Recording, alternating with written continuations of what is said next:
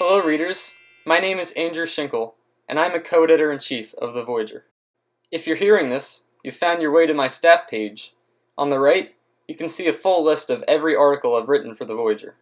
I like to write about all kinds of topics, so if it concerns Eastern, expect me to be right on it. Together as a staff, The Voyager is committed to crusading for the truth, and we will not stop until we reach that goal. So if you're wondering what's going on not only at Eastern, but in the world, look no further than the Voyager. Thank you, and have a great day.